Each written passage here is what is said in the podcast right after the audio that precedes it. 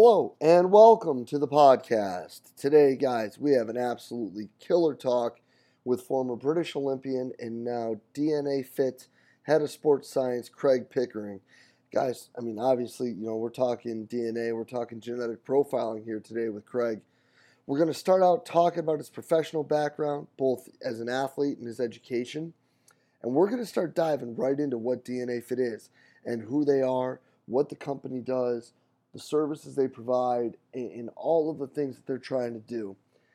And then we get into actually talking about genetic profiling, how it can lead to greater individualization with training, and looking at how you can adapt your training better specifically to the athlete. They provide some really, really cool information. And Craig gets into a lot of different examples, both looking at himself as an athlete and then how it can be modified based on you know different team sports. We talk about what genetic profiling would have done with his career, and that's really cool to be able to take someone who was at the highest level of sport and to sit there and say, "Listen, this is what this would have done for me." I, to me, I, I, think that's super cool, and I, I really can't thank Craig enough for being as open and candid in looking back on his development and his athletic career and, and kind of breaking it down and sharing how he could have done things better based on what his readings or his, his uh, genetic profile told him. You know, and, and honestly, guys, I, I would have been rem- reminisced if I didn't talk with a guy who, who ran a 10 14 about where he sees speed training, what it does, how it fits in with team sport athletes, and things of that nature. Craig shares some really awesome insight on not just sprint training, but what could be different with team sport athletes. And then, you know, oddly enough, he brings up a thought of how strong is strong enough, something that seems to be a, uh, a, a reoccurring theme. Guys, this talk with Craig was super awesome. The whole, uh, you know, thing with genetic profiling is, is the wave of the future, and it's going to change sport I hope you guys enjoy this talk as much as I did. It was absolutely fantastic. Let's get right to it. Craig, thank you very much for being on with us today. Yeah, thanks for having me. Yeah, so for the, the listeners and everybody watching out there, let's just give them a quick background and then we can get rolling from there. Yeah, so um, my name's Craig Pickering. I used to be a professional athlete, so I went to four World Championships and one Olympic Games as a sprinter, which was a 100 metre runner and my personal best there was 10.14 seconds. And then when I was training for the London Olympics, I got quite a serious injury, so I had to have a back operation, which meant I missed the whole year of 2012, so I missed the Olympics.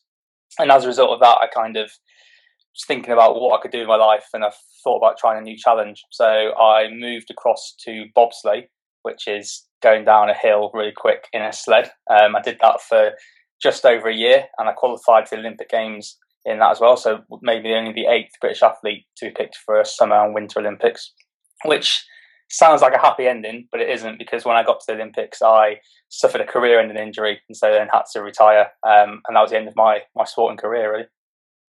Wow. So Olympics in two different sports. Yeah, that's right. Yeah. And now you are involved with. Yeah, so now I work for a company called DNA Fit. So once I retired, um, I was kind of just bouncing around doing doing various different things. And one of my best friends from athletics, a 400 meter runner called Andrew Steele, who went to the Olympics together in 2008. Um, I met up with him for some food, and he was just telling me about this company he just started working for called DNA Fit. And he said, "I think we've got something here which might be quite useful. If I send you a kit, will you do the test for me and tell me what you think?" And he sent me the kit. I got my results back about two weeks later. It just kind of it, blew my mind really about how much information came out of it and how useful that might have been to me at an earlier point in my career or any point in my career really. So from there, Andrew fortunately offered me a job, um, and it turns out I'm quite good at my job, so I get offered more and more work from them, and then so now I work for them full time, and so I'm now head of sports science at DNA Fit. So my role is kind of identifying new genes that we do. So, a genetic testing company, finding new genes that we can add to our panel, um, answering questions from um, customers, going to professional sports teams, explaining how we use it there, and then research and also education. So, a lot of things go on on my day to day life. Okay, so let's let's take about two steps back really quick. So you're working with DNA Fit. You're looking to find new genes and alleles and things of that nature that coincide with how people perform. But people are going to sit here and say, well, wait a minute, you're a two time Olympic athlete. And most people in America will think it's a European guy who was a high level athlete. So, how does he get into this? But you're a little different than that. Like, your education background fills some holes here in a little bit. Yeah, it does. Yeah, so um, I've got a degree in sport exercise science from Bath University. So I spent four years down there um, doing that course. And once I graduated, I kind of had a choice. I could carry on doing full time sport, which takes up a lot of your time, or I could um, try do some more education stuff based around around that. But I didn't really have the time alongside my professional training to, to do a master's or a PhD. So instead, I sort of came to a compromise. I've trained full time, but I got a lot of practical experience working with all the sports science stuff. So biomechanists, nutritionists, psychologists, etc. So I built up a lot of um, skills and people I could talk with the, the latest sports science stuff about. So although I wasn't in any real education program, I was still sort of furthering my knowledge in that field in the hope that someday, once I had to finish sport, which I thought would be in my late 30s, but turned out to be 10 years earlier, that I'll be able to, to do something in this field. So I've got, I've got, I've got lucky that I found somebody who knew I'd done that. So though I didn't have a paper qualifications, he knew that my background was in sports science and that I'd been working with these sports science people. So took a chance on me and hopefully it's paying off. No, yeah, and it's absolutely brilliant. So let's talk about now what you guys are doing here with DNA Fit. Now, obviously, athlete profiling is something that's absolutely fundamental when it comes to working with and building programs with athletes from whatever level. So, how do you guys fit into that, and, and where do you see this going? So really, we just see ourselves as a source of more information. So how do coaches decide what training works best for somebody? Quite often, it's through a trial and error process. So you go to the literature and you say, okay, this rep scheme and this type of training works for somebody. Let's see how they respond to that. And that can take a long time to get a positive or negative result from that.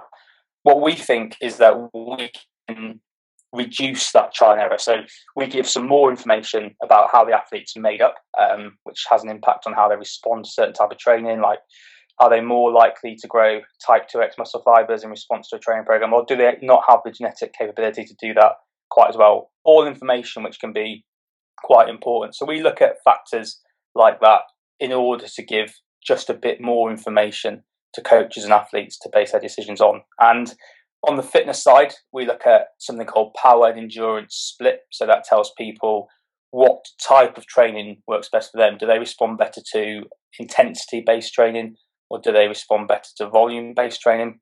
And how much of each should they do? Um, we have a section on aerobic trainability as well. So, how much should somebody improve, or what type of improvement would we expect to see in somebody doing um, aerobic based training? We've got a recovery section as well. So, how quickly do people recover in between training sessions? So, it can be really useful for athletes. Athletes can be incredibly highly motivated to train. But if you can say to them, look, genetically, we know you are somebody who struggles to recover, that could be a stimulus to them to listen to the coach a bit more and actually do a bit less training, which can um, often be the downfall of other people.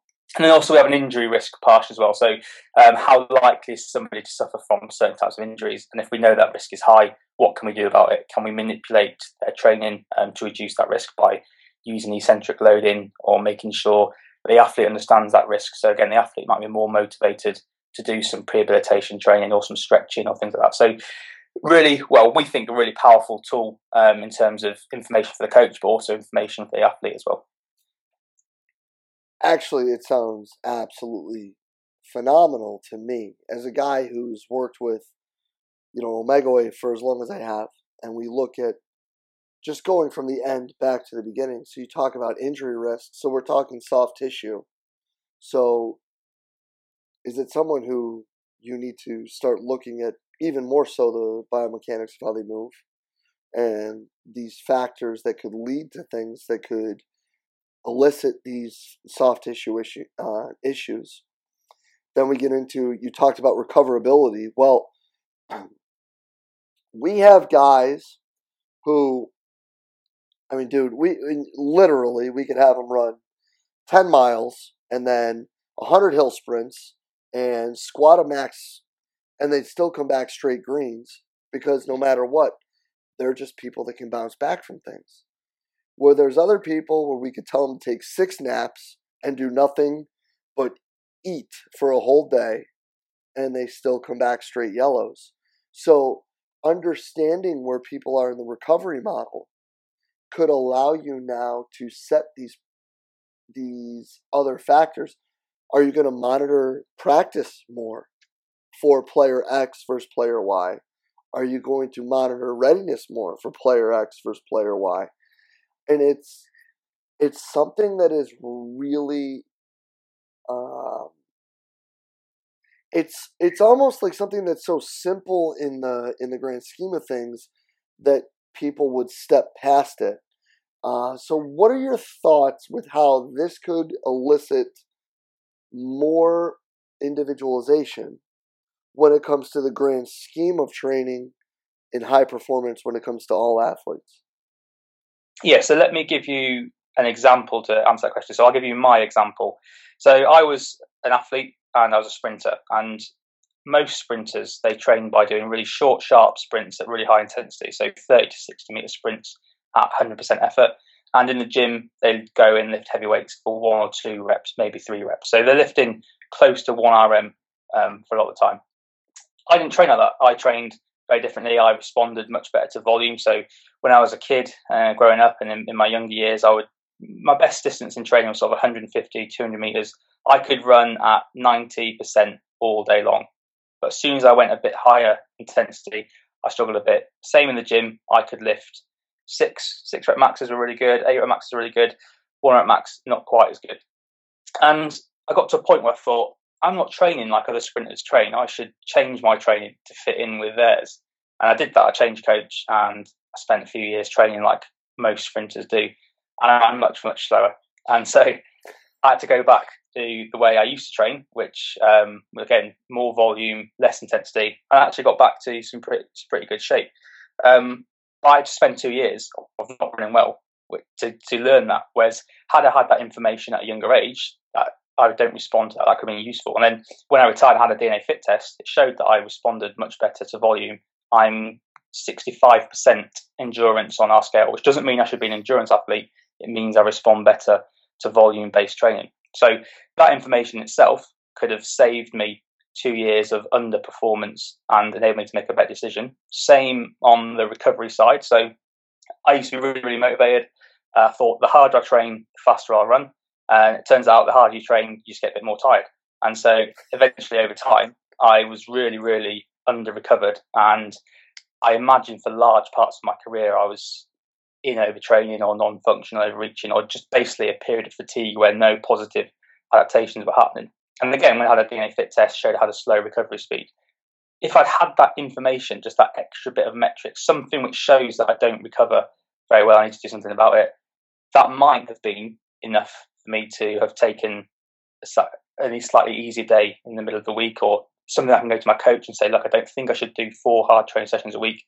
This is a bit more information to suggest that I perhaps should do three hard training sessions a week. So that's how it can be really, really powerful. And then we see in sports clubs as well. Sports clubs can have, if we're in a soccer club, they could quite comfortably have 50 players in the first team and the second team. How do the physiotherapists know which players need slightly more attention? You have 10 players that turn up on a Monday morning after a game and they're complaining about a sore knee, which players need perhaps a bit more serious attention? Which players do you know can get away a bit more? And again, the injury risk thing can, can play into that a little bit more. Similarly, if you've got a strength, if you're a strength and conditioning coach and you've got 15 athletes in the gym at one time and you're doing plyometrics, who needs to be watched a bit more to make sure that they're landing properly? Who's got a bit more leeway within that? So that's the injury risk part of it, which can can be really important. So a lot of this is a case of we don't necessarily know how the coach can use it. We can recommend that, but they have to then go away and think about how it fits into their scheme. We're just an extra metric of information that they can use. Yeah, no, and that's actually some pretty super examples when you look at a recoverability and then b the injury risk and and talking about those things. I mean, obviously, you could always walk across the street and get hit by a car. No one's ever gonna no one's ever gonna get in the way with that. You know, if if you're a footballer and somebody whacks you from behind and you break your fibula, sometimes shit happens. But yeah. understanding that Craig is this way and Jay is that way. So when Craig comes in the day after a match and his knees are sore, we might need to pay a little more attention to him. And and Jay is sore, but he just might need to go. Uh, I mean, that's that's absolutely fascinating to me. So then, looking at this and looking at where you were as a high level athlete, where would this have changed what you did? Where would this sort of monitoring or evaluation have changed who Craig is and where he is right now? So I think if I had, let's say I had the test done at 18, which is the youngest we would prefer to test people. So I was 18 years old, I had the test done. I think what it would have done is it would have encouraged me that the training I was doing at that point, the higher volume training was actually was actually well suited for me. And there was no need to try a different method. So I would have not spent time worrying about that kind of thing. And then secondly, the recovery side of it would, would have been would have been massive. I'd have I would definitely would have trained less um, in terms of overall training days. I would have done some hard sessions still, but had perhaps an easier day midweek in order to recover. Because I kind of anecdotally found that anyway. In my sprint group, we trained, we sprinted on a Monday, Wednesday, uh, and Saturday. And on Saturday, I might as well have not turned up for that training session. I was sometimes I just so wasted by that point. Whereas other athletes in my group were really, really good on that Saturday. And so I would guess they perhaps had a fast recovery. If I'd have known that, I might have had an easy session midweek so I could focus more on a Saturday. So that's that's really, really important. I think one thing that I did do correctly in my career is that I um, found out after I retired that I've got the highest injury risk we've seen out of any athlete we've tested. Tested uh, tested twelve thousand people, and I've got the highest injury risk um, genetically out of, of everybody. And I like I retired from sport because of a back injury, so I've got three herniated discs in my back. These genes are linked to, to disc issues. I had my first disc problem when I was 12 years old. So already that's a very young age to have, have problems. So I was all, always predisposed to this type of injury. But I was motivated to do something about that, even at that age. As soon as I started seeing physios, I was doing core based exercises, making sure I could handle torque, that kind of thing.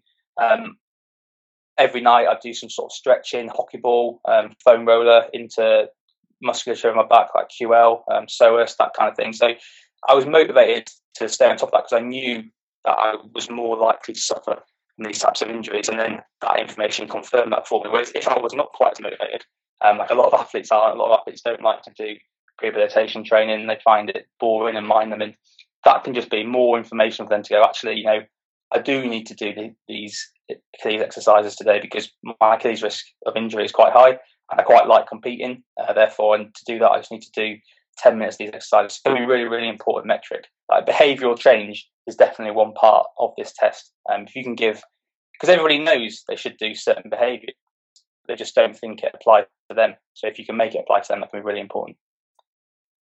Now, just being devil's advocate here, do you think that maybe telling a kid you got a high risk of getting hurt might change their thought out, you know, their thought process to be like, oh shit.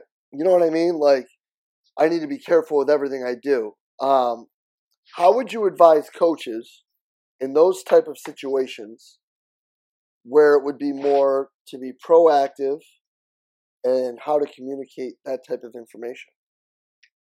Yeah, so that's part of the training that we actually try and run with people. So we sell our products through personal trainers um, and also professional sports people. It's all about placing the results in context. So part of that is we try as much as we can. So we, we don't sell direct to consumer um, to people that are under the age of 18 because they are perhaps not mature enough to place the results in the correct context. And then our preferred model is that we will have educated the sports coach prior to them testing their squad, for example. And so they can also place it in context to their athletes and then constantly reinforce this. So it's a case of we know you've got a high injury risk, and actually knowing this is really good news because now we can do something about it. We're not blindly walking into the dark. We've got this information, and we know that if we do these exercises, for example, eccentric load Achilles tendon, we know that reduces your injury risk. So we've had more information, and now we can do something about that. So I think that's really important, but it does have to be placed in the correct context. And quite often people miss that context and that nuance, which is that it doesn't mean you're going to get injured. It means that your risk is higher unless we do something about that. That doing something about that, that's the crucial thing. No, and I think that that's absolutely brilliant so that they can actually understand even to a greater toll why the training modifications are what they are. And then even what other modalities, you know, could be included in that, whether it be, you know, practice load monitoring for specific players now as opposed to an entire team. Because if you've got kids that their injury risk is, you know, based on genetics are, are very low, you probably don't need to strap them up or put a put a GPS monitor on them, other than maybe for the fact that you want to monitor effort. Um, and then if you've got people that recover fine, they probably don't really need a readiness monitor. They probably can just follow their training program as is and just go. So it would almost be a cheap, easy sell for anyone in a.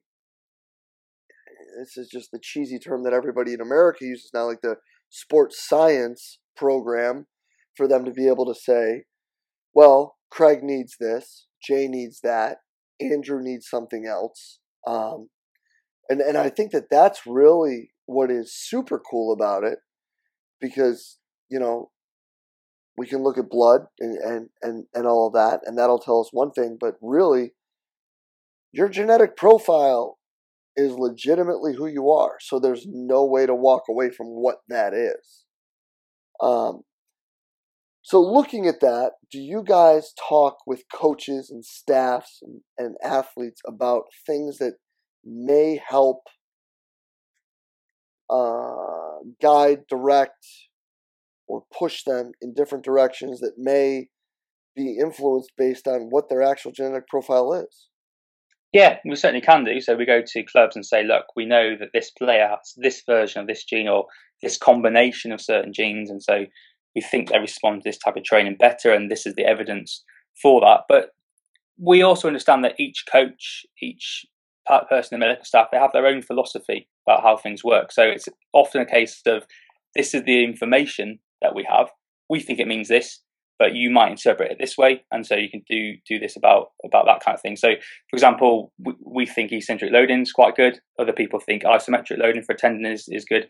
They both have the same effect. It's just what does that individual practitioner think the strength of evidence for each thing is. So, yeah, we do definitely focus on education as part of it because um, people would assume that genetics is really complex. It's not actually quite as complex as people think, but we try and break that barrier down to make make it as usable as possible. And then just like present the research and the evidence surrounding all the genes, the use of these in combination, what the support for certain things is, and then people can can either use our conclusions or use our information um, as the basis of their conclusions as well. So it really has got like quite a good relationship because they can come back to us as well and say, you know, we found that people with this gene respond this way.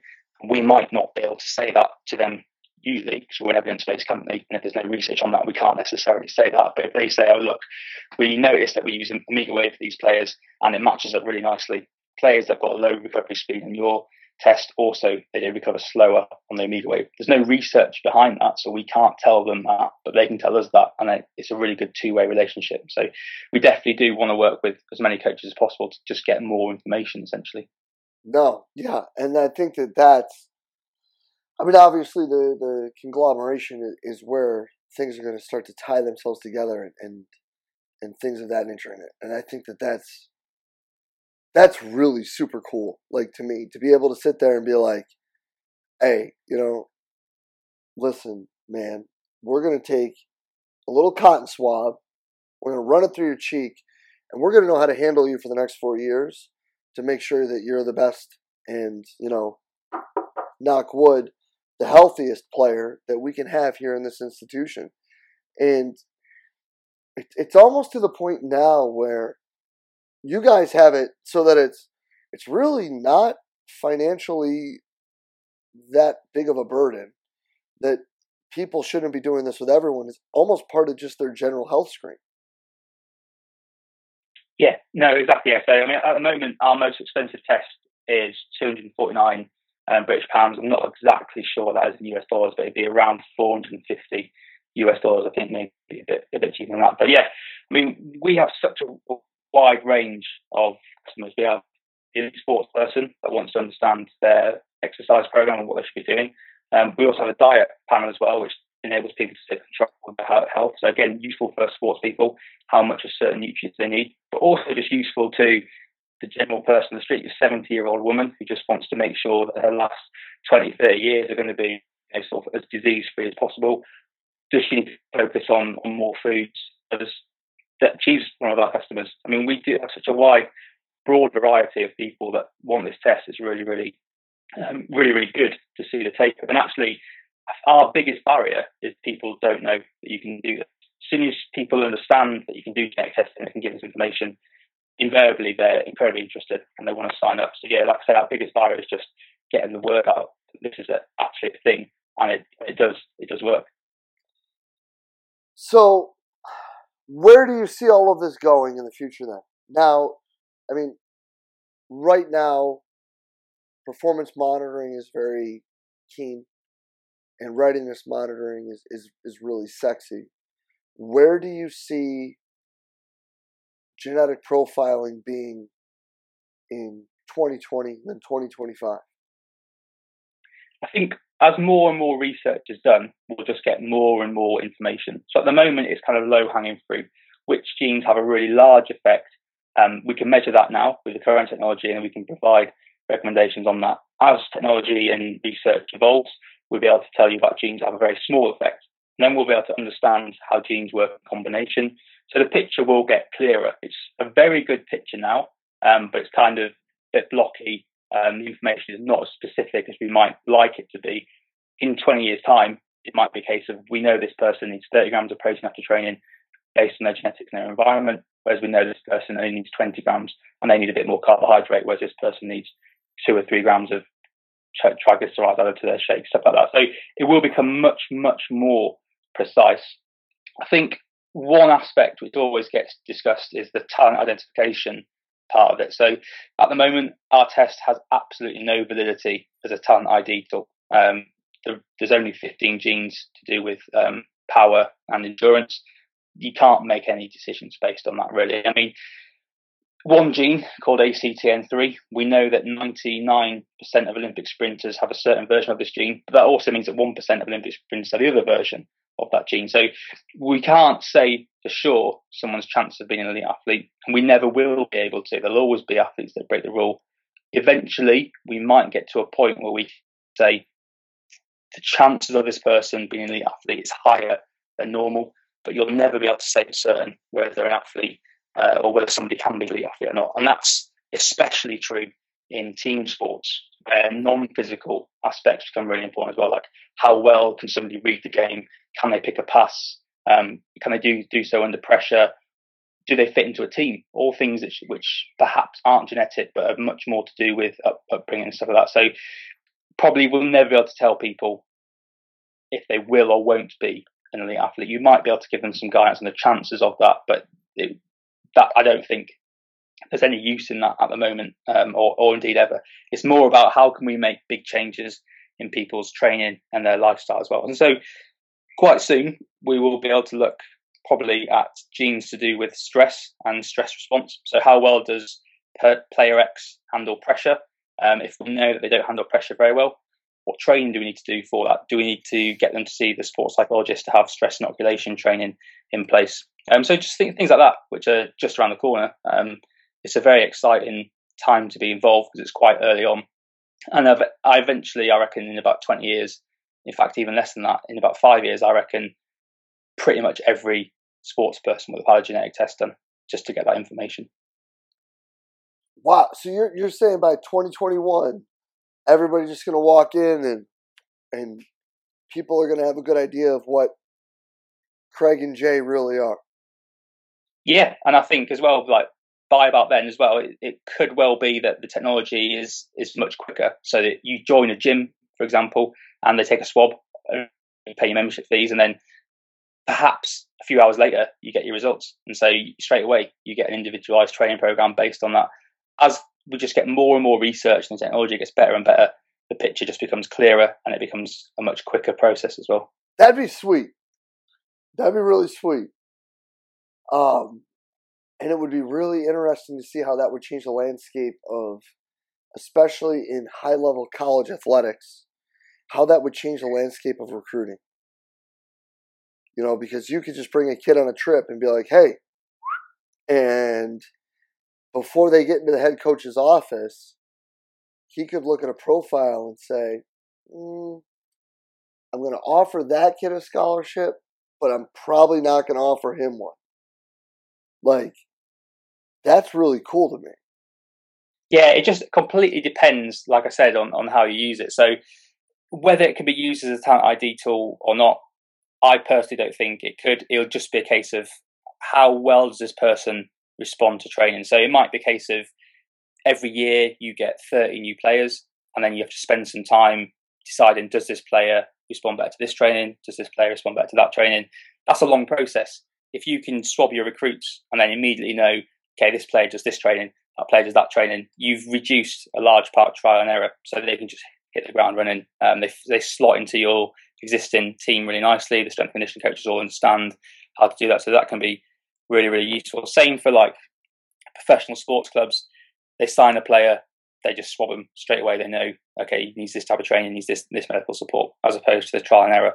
What I wouldn't like to see, and I think if it happens, it's not being used correctly is football clubs swabbing, so, so soccer clubs swabbing their new signing, finding out he has a high injury risk and then not signing him. That's not that's not what that means. It just means you should spend more time um, on the biomechanics of this. You should throw more resources at that player. So that's you know, that's that's crucial. But then we get into like ethical considerations about things. So, for example, let's say loads of NFL clubs wanted to test their players does the player bargaining agreement allow that to happen? Who owns the players' data? Does the club own the data or do the players own the data? Can the players then decide how much data they give to their clubs? Can clubs decide um, to not sign players who have got a high concussion risk, for example? Is that allowed?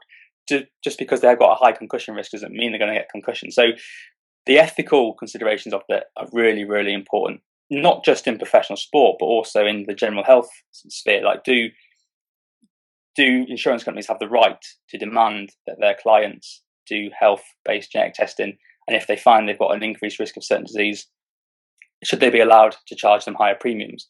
I think they shouldn't. I think the opposite should be true. If you swab someone and find they've got a higher risk of type 2 diabetes, their insurance premium should be lower if they can show they're on a low carbohydrate diet because they're actively doing something to reduce their health risk there. So that's the ongoing conversation, the ethical part of it how does it all fit into how people live their lives? How does it fit into legislation in both health and professional sports? So it really is kind of because it's so new. There's all those ethical questions that surround it. Well, yeah, no. So instead of looking at it as identification, you're talking about using it as motivation and driving tactics on the individual level so that whether it be the gen pop or an athlete them utilizing this data to become better by formulating a plan to correct whatever quote issues may be predetermined. Yeah, exactly. Yeah, it's all about just more information to guide what we do already. So more and more evidence to base whatever our practice is. Um, so yeah, it's, it really isn't about sort of putting people into this person's a sprinter, this person's an Andromeda runner, this person's going to get cancer, this person isn't going to get cancer. It's a case of this person's risk of this type of illness is slightly higher unless they do this. And if they do this, we know that their risk completely disappears. Or this person's chances of responding to heavy weight training is a bit lower. Therefore, perhaps we need to throw slightly different training at them to get them to the same point. So we don't know what people's start point is, and we don't know what people's end point is, but we can recommend what they should do on the journey to get to those different places. No, that's freaking brilliant. That's awesome. I mean, that's that's next level stuff, man. Like that's really cool, and I hope people understand like how such a cheesy word, but like futuristic that idea is. I mean, it's talking in this futuristic is like even past cheesy, but you know what I'm saying with that. Yeah. Where it's like using this data to drive decisions to help improve things as opposed to using this data to drive decisions to help avoid things. Um, yeah, exactly. Yeah, yeah. Which is totally different. Well, Craig, I, I, as fascinating as this is, I would be remiss if I didn't ask one question before we let you go, because I mean, any guy who who grew up in in GB who can run a 10 second 100 if I didn't talk speed training with him, I would be reminisced. so let's talk about that. What for you, and now being able to look literally inside the athlete, what would be the things that you would say could, could have the greatest effect on making an athlete move faster? So I think if I look at what I did between the ages of 14, so when I was 14, my 100 meter personal best was 11 seconds exactly. And when I was 18, my 100 meters personal best was 10.22 seconds. So I took off almost a second in four years. And that's, that's a really big improvement. That's about eight meters improvement. And what I did was, well, I grew quite a lot, matured, which obviously has a big impact. Um, but actually, improving my strength had the biggest impact. At one point, um, when I was 17, I was doing more strength training than I was doing sprint training because I understood that you have to be able to handle the forces that go through your body, and you also have to produce quite a lot of force. So, as a start point, athletes should be strong enough um, to be a sprinter. So, for me, that was getting a power clean up to just over 100 kilos and a back squat of about 180 kilos. And then I found the more weight I lifted above that, I didn't necessarily improve quite as much. Secondly, um, technique training is absolutely crucial. Looking back on my career, the one mistake I made and that I didn't pay attention to until I was it was too late really was the correct technique. Have to make sure people are moving correctly. And I'm talking like running quickly is an unnatural action. If you watch kids sprint, they don't sprint with the correct te- technique. Um, so you have to get them to do that at a fairly early age. So it's about um, front side mechanics, so lifting the knee really high, and minimizing backside mechanics. So as soon as the leg goes behind the body, actively pick it up and move it forward. Those two things are really, really important. So spending a lot of time working on that and ingraining those movement patterns be, should be really important because once you've got the incorrect movement patterns, it takes a long time to mm. unlearn them. Believe me, I spent I spent a long time trying to unlearn them. So actually, sort of prevention um, is much better than than cure in that case. So they're the key things. And then, like, if you want to get quicker, you just have to sprint, but you have to do so with the appropriate volume. Um, again, I found out that the more you sprint, the more tired you get. You have to make sure the amount of sprint training that somebody does is appropriate to where they sit at that given time. So if they've got other demands like sports training, that obviously should take precedence because that's the sport they play in. But how can you build sprint training into that or around that can be really, really important. And typically, we would generally see really highly trained athletes need 48 hours between their maximum sprint training sessions. In slightly lesser trained athletes, you might only be able to do two hard sprint sessions a week they're kind of some of the main things um, that I came across. Actually, on the technical side, um, it's a guy called Ralph Mann. He's got a book called The Mechanics of Sprint and Hurdles. Like that book is mm. should become any sprint coach's bible when it comes to, to trying to run quicker. What I will say is that I don't always know how well correct sprint mechanics play across into team sports. So, correct sprint mechanics require you to have a lot of time off the floor. So, um, really long stride length, really long flight time.